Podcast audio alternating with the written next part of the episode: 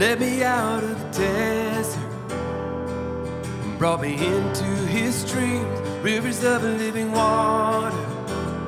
You turned my bitter into sweet, all my burdens are lifted. He took the shackles off my feet, and there's no sound louder than a captive set free. So let the redeemed of the Lord say so. Sing of his promises evermore. So pour out your thankfulness, let it overflow.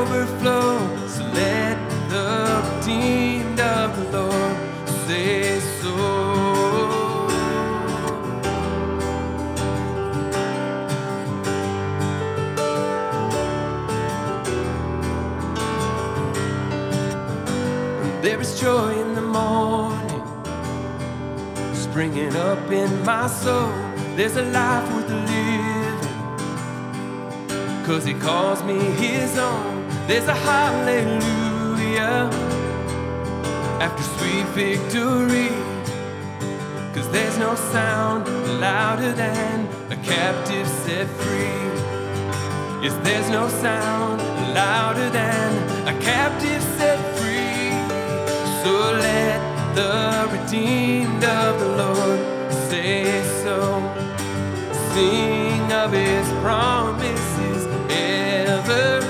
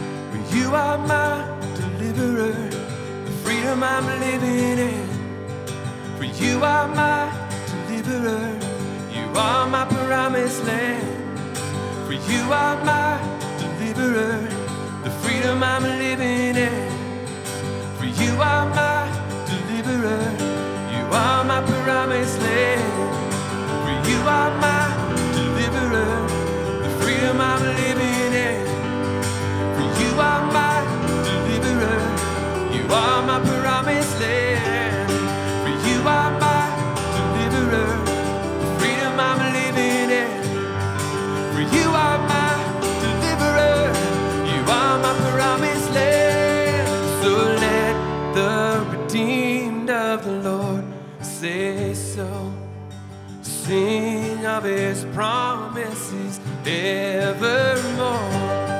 So pour out your thankfulness, let it overflow.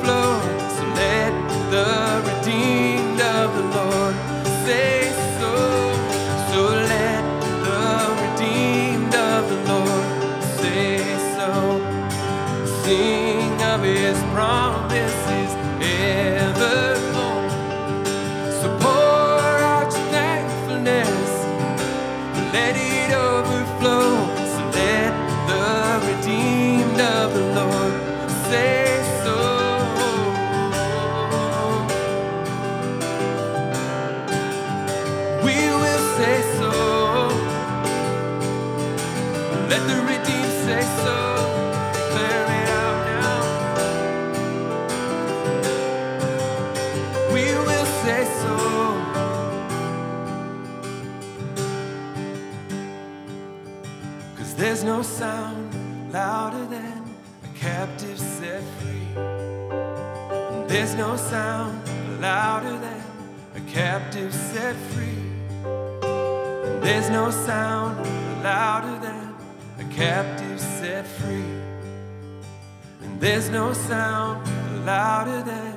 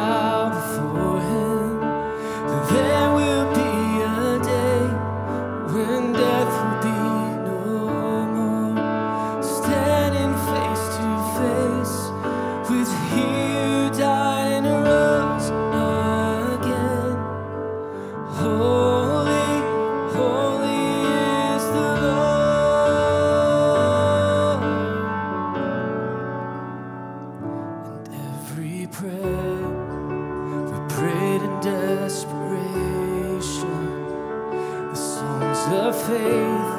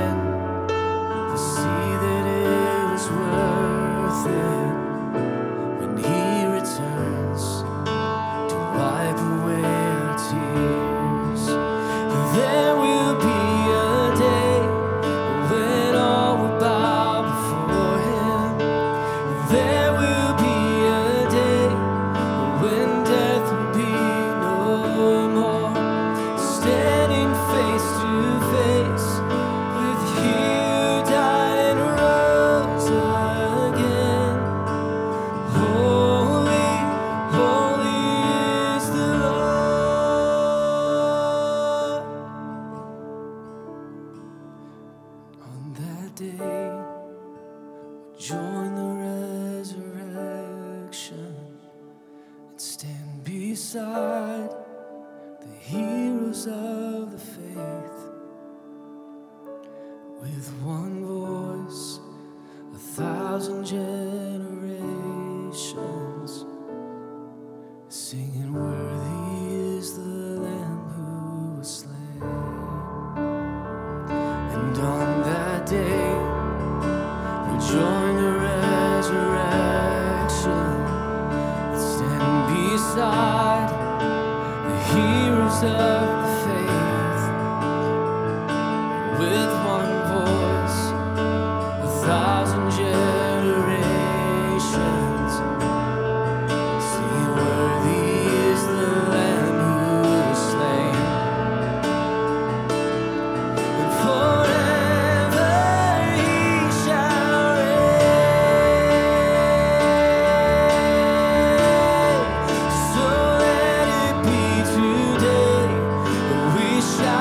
good.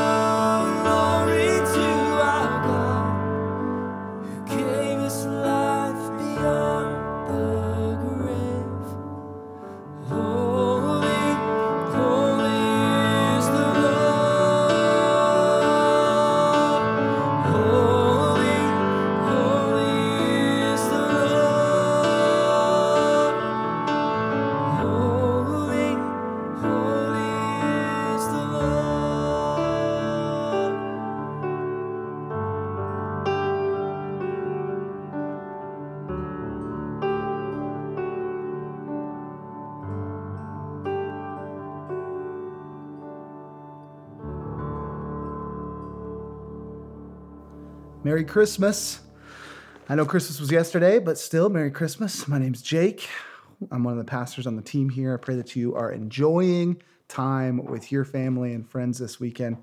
Today, everybody is online on our online campus. So, thank you for jumping in with us from your house or wherever you're at. Matthew chapter 1, if you have your Bible. I want to tell you a story. I'm sure you've got a lot of Christmas stories, uh, stories of Christmas when you were a kid and you finally got that Red Ryder BB gun or bicycle or whatever. Stories of Christmas with your own kids, the looks on their faces, the voices at the crack of dawn. It's Christmas, Daddy, wake up. It's 4 a.m., go back to bed. And if you're like me, when it comes to Christmas, you've got a plan. I feel like there are really only two ways to do Christmas, right? Christmas presents, you either buy them in August or you buy them on Christmas Eve. Those are your only options. You're a planner or you're just not. Usually moms try to plan it out and dads not so much. But you've got stories of when Christmases probably went exactly according to plan. But you also have stories of Christmases that didn't. Some of those are funny, like food getting messed up, trees falling down, hilarious gifts, kids saying ridiculous things. But maybe you have stories of Christmases where you had to face something difficult, something you didn't plan for sickness, the loss of a job, relational issues. You know, this Christmas is kind of like that for me. Maybe you have stories of last Christmases, last Christmas with dad or mom, last Christmas all together before the divorce or the day of, you had this plan, how it would go, but it, man, it just fell apart. You didn't plan to say what you said, do what you did. You didn't plan to pick up like the fake Christmas tree and toss it through the window. You didn't plan for that to happen, but it just it just happened. When our plans are interrupted, when things don't go according to our plan, it stretches us. But that's the best case scenario, right? That it stretches us. Oftentimes, it derails us, sends us into a spiral that destroys us. So many different Christmas stories represented in all of us who are tuning in today. But you've heard the Christmas story, right? The story of the first Christmas. A lot of times we tell it with these rose colored glasses on. We act like it's all clean and cute and planned. Fluffy white sheep and clean, happy cows next to Jesus in what looks like a wooden bassinet, comfy hay, smiling shepherds. Mary and Joseph look like they just got out of the shower, right? It looks so planned. And I get that God had this plan for Jesus to come into the world. I get that it wasn't an accident, but I don't think Joseph and Mary had planned this. Do you? I mean, I think from their perspective, this is the most epic of unplanned Christmas stories. Don't you? I want to tell you the story you've heard a hundred times, but I, I want to point out what wasn't recorded, but likely happened between the verses. Okay? So, this is a story about a teenage girl named Mary and her boyfriend, Joey. Now, Mary's a good girl, always going to youth group at the local synagogue, doing the right thing. She's not out doing what the other girls are doing. And one time she notices this guy at youth group, a couple of years older than her, Joey. He's cute, funny, handsome even, passionate, passionate. I mean, he He could be with like the other guys out, like she knows, on the strip, donkey drag racing, but he's not, all right? He's here trying to know Yahweh more. Mary can just see it on his face. He really believes the Messiah will come and he can't wait. He's getting ready for it. So Mary kind of watches Joey from a distance for a while. Then, when he's 19, he starts to close that distance and he's as great as she thought he was. And what's more, he's got a job. Like he's a carpenter. The last guy that was interested in Mary was addicted to playing dreidel with his friends, unemployed. Kids these days. Joey's different. So she agrees to go to coffee with him. There's not much in the way of coffee in Nazareth, so they go to the only diner in town. At least they have the best pie in Israel, right? And it goes great. Joey is so awesome. He's mature too. He didn't even order coffee, he ordered tea. I mean, he's sophisticated, this guy. And he paid. Fast forward a little bit. Mary and Joey are in love. The little diner in Nazareth has become their special place. Joey buys her flowers all the time. He makes her little gifts out of wood at a shop to express his love for her. Their parents are approving of their match. Finally, Joey pops the question Mary kind of hesitates, bites her lip just to make him sweat. But she says yes. They're going to be married. Both of them are so happy. It's the talk of the town. They're a perfect couple. And they plan to remain pure too. Some other couples don't. That's up to them. Joey and Mary agree that they should honor Yahweh by remaining pure throughout their two year engagement. The local youth rabbi at the synagogue gives them accountability and premarital counseling, support, all of that. They have all these plans. They'll stay in Nazareth, near family, of course. They'll have a family of their own one day one boy, one girl. They'll build a house. Shouldn't be that difficult for Joey and his family. So they take Rabbi Dave Ramsey's class as soon as it's offered at the synagogue. Financial Shalom University. They're trying to plan. Mary will stay home with the kids. Joey will build the, the business and take over for his father. Maybe, maybe open up his shop, his own shop sooner than that. These are their plans. And then one day, Mary's minding her own business. Joey's at work. She's daydreaming, going about her day, when all of a sudden there's this bright light and an angel is standing in front of her. What an interruption. And he greets her in the strangest way Greetings to you, O favored one. The Lord is with you. Mary immediately kind of backs away in fear, but the angel says, Don't be afraid, Mary. You have found favor with God. And he tells her that she'll have a son and she should call him Jesus, and that he'll be the Son of God and that he'll rule Israel forever. Mary's heard words like this from the scrolls of the prophets read in the synagogue, prophecies about the Messiah who is to come. It's all very confusing. But one thing is not confusing to Mary she's never been with a man. So she asks the angel, How can I be pregnant? I mean, I'm a virgin. His answer is hard to understand. The Holy Spirit, he says, will make you pregnant because her son, your son, Mary, will be the son of God. This this isn't what she was planning, but Mary answers in the way she figures everybody visited by an angel should answer. Okay, I'm, I'm the servant of the Lord. When the angel leaves, Mary just sits down on the ground in shock, thinking about what just happened. Could it be true? She waits a few weeks, finds that she's pregnant.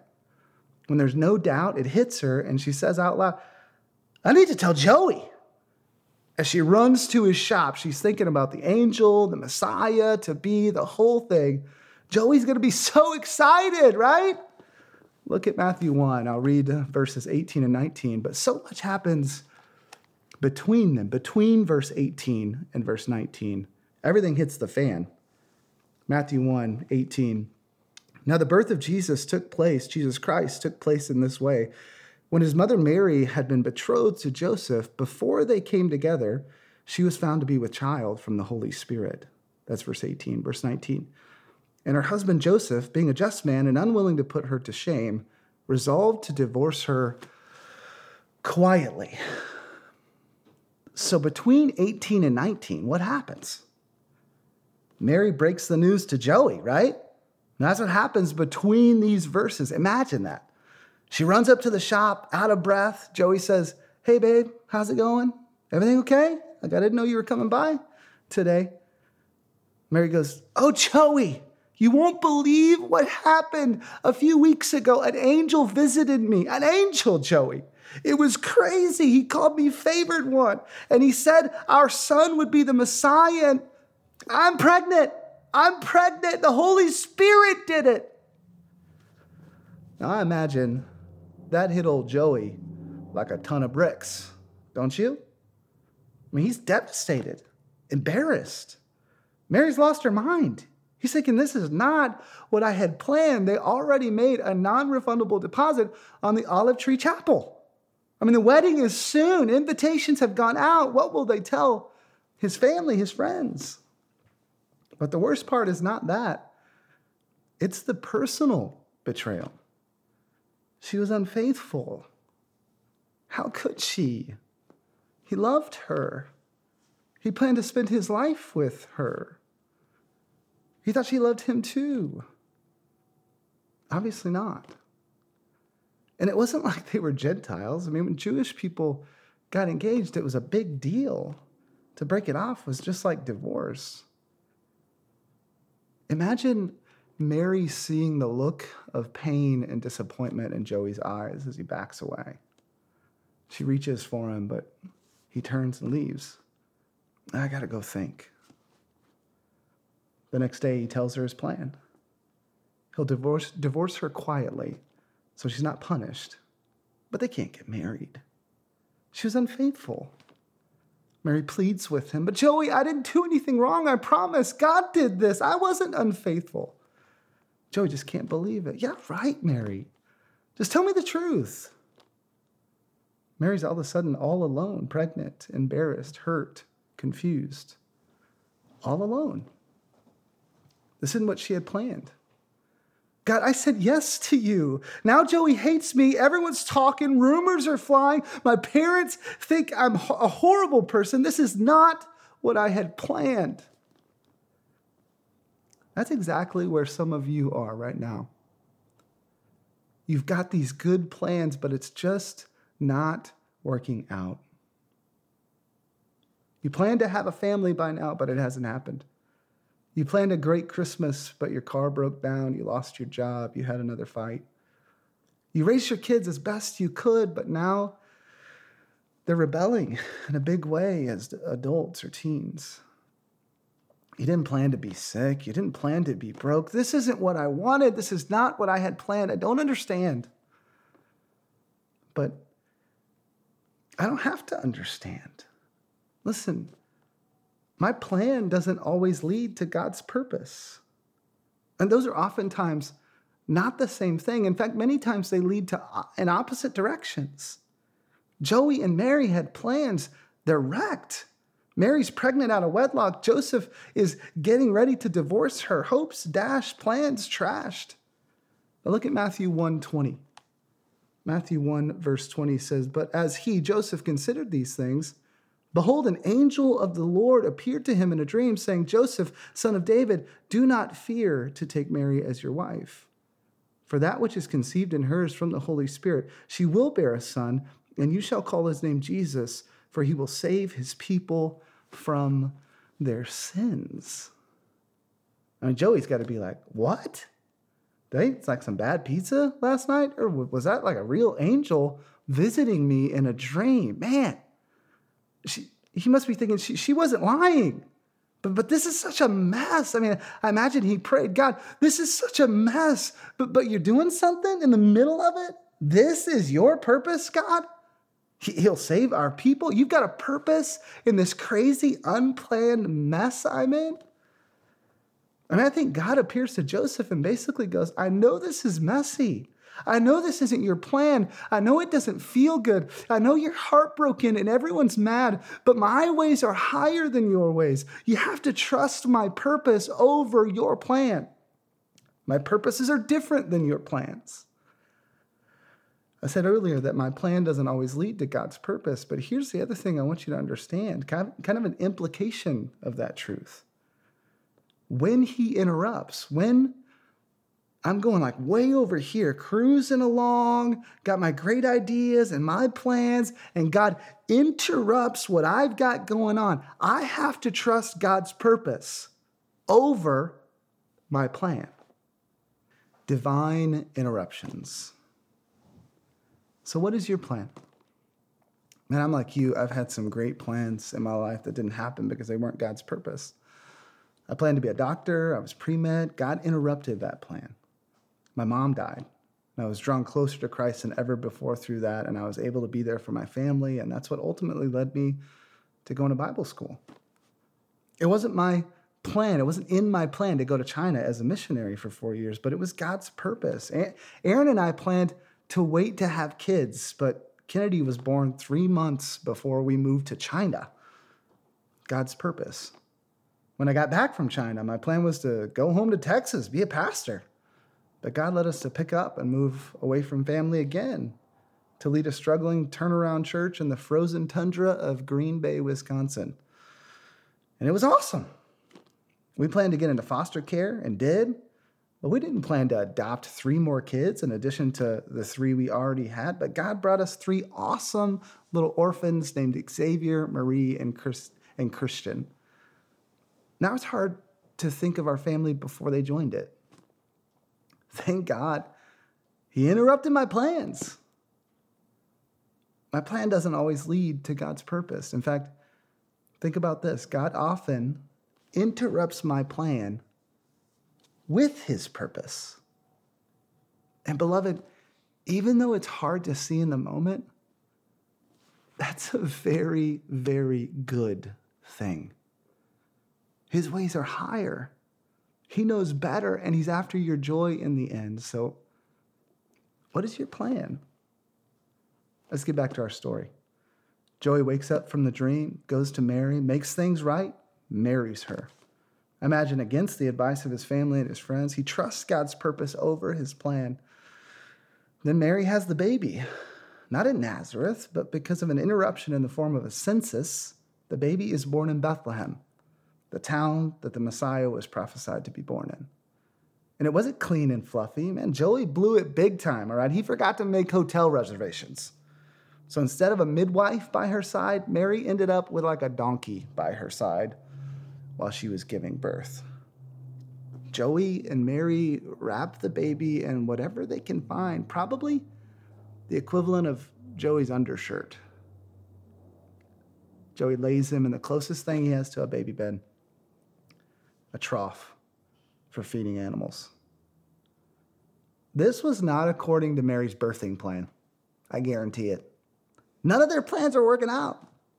But surely it's just a rocky start, right? And God's favor will click into place. I mean, it's the Messiah. Surely it's going to be smooth sailing soon. Not, not so much.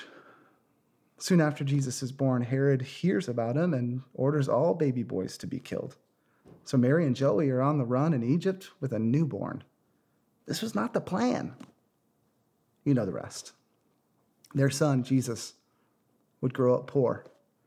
He would live a perfect life, serve people, heal people, teach the truth with compassion, authority, and love. But then he would get pretty extreme in his teachings. And at one point, Mary's outside the house he's staying in, banging on the door, trying to get him to come out because she thinks he's gone crazy. It's just all gone wrong. Then the girl who three decades earlier had said yes to God with such faith watches her son stripped naked, tried unfairly, and beaten. She had to be thinking, this is not what I had planned. I said, Yes, God. I did what you wanted me to do. This isn't the plan. Then she watches him die on the cross, hears him pray, Father, forgive them. Into your hands I commit my spirit. What? She's confused. She doesn't understand. This wasn't the plan. But my plan doesn't always lead to God's purpose. So I have to trust in his purpose over my plan. Beloved, no one could have planned what happened at the first Christmas. No one planned for it to go this way. No one planned for the Savior to be born only to die. Eh, no one planned for what happened next either. I mean, his closest followers, Mary, his mother, no one was waiting by the tomb for him to come out. But he did. And the resurrection is what changed everything. No one planned that. No one except God Himself. It was His purpose, His plan. So, what is your plan? Listen, you can't plan your way out of your mess. The mess your heart is in, the mess your thinking is in, the mess your family is in, whether you think it's your fault or not, you can't plan a way out of it. It won't work. We're all in a mess and we can't plan our way out of it. It's our plans that got us here. In other words, you can't plan your own salvation. If you planned it, you'd just work harder to earn it, but you can't earn it because Jesus already did. You try to be good, but you can't be good. So Jesus was good for you. You try to make a sacrifice, right? But it won't work. Jesus was the sacrifice. Listen, on a cosmic level, the first Christmas is the story of our plans not working out, the plans of humanity, and God interrupting them with his purpose. You know what that purpose was? It was you. You were his greater, greater purpose. That's what the Apostle Paul wrote in 1 Timothy. He said, The saying is trustworthy and deserving of full acceptance that Christ Jesus came into the world to save sinners. Eh, maybe your plans haven't happened like you want. You had this picture of what you were headed towards, and it just hasn't happened. Maybe God has interrupted your plans with his purpose, but you're struggling to understand. And that's okay. You don't need to understand, you just need to trust. Maybe today is an interruption of sorts. You weren't planning it, but God has interrupted your life with his truth and he's drawing you to himself. You've never trusted him with your life, but you're being led to right now. Just pray. Tell God that. Then tell a family member or a friend. Will you trust God's purpose over your plan? Let's pray. Lord, thank you so much for your goodness and your mercy.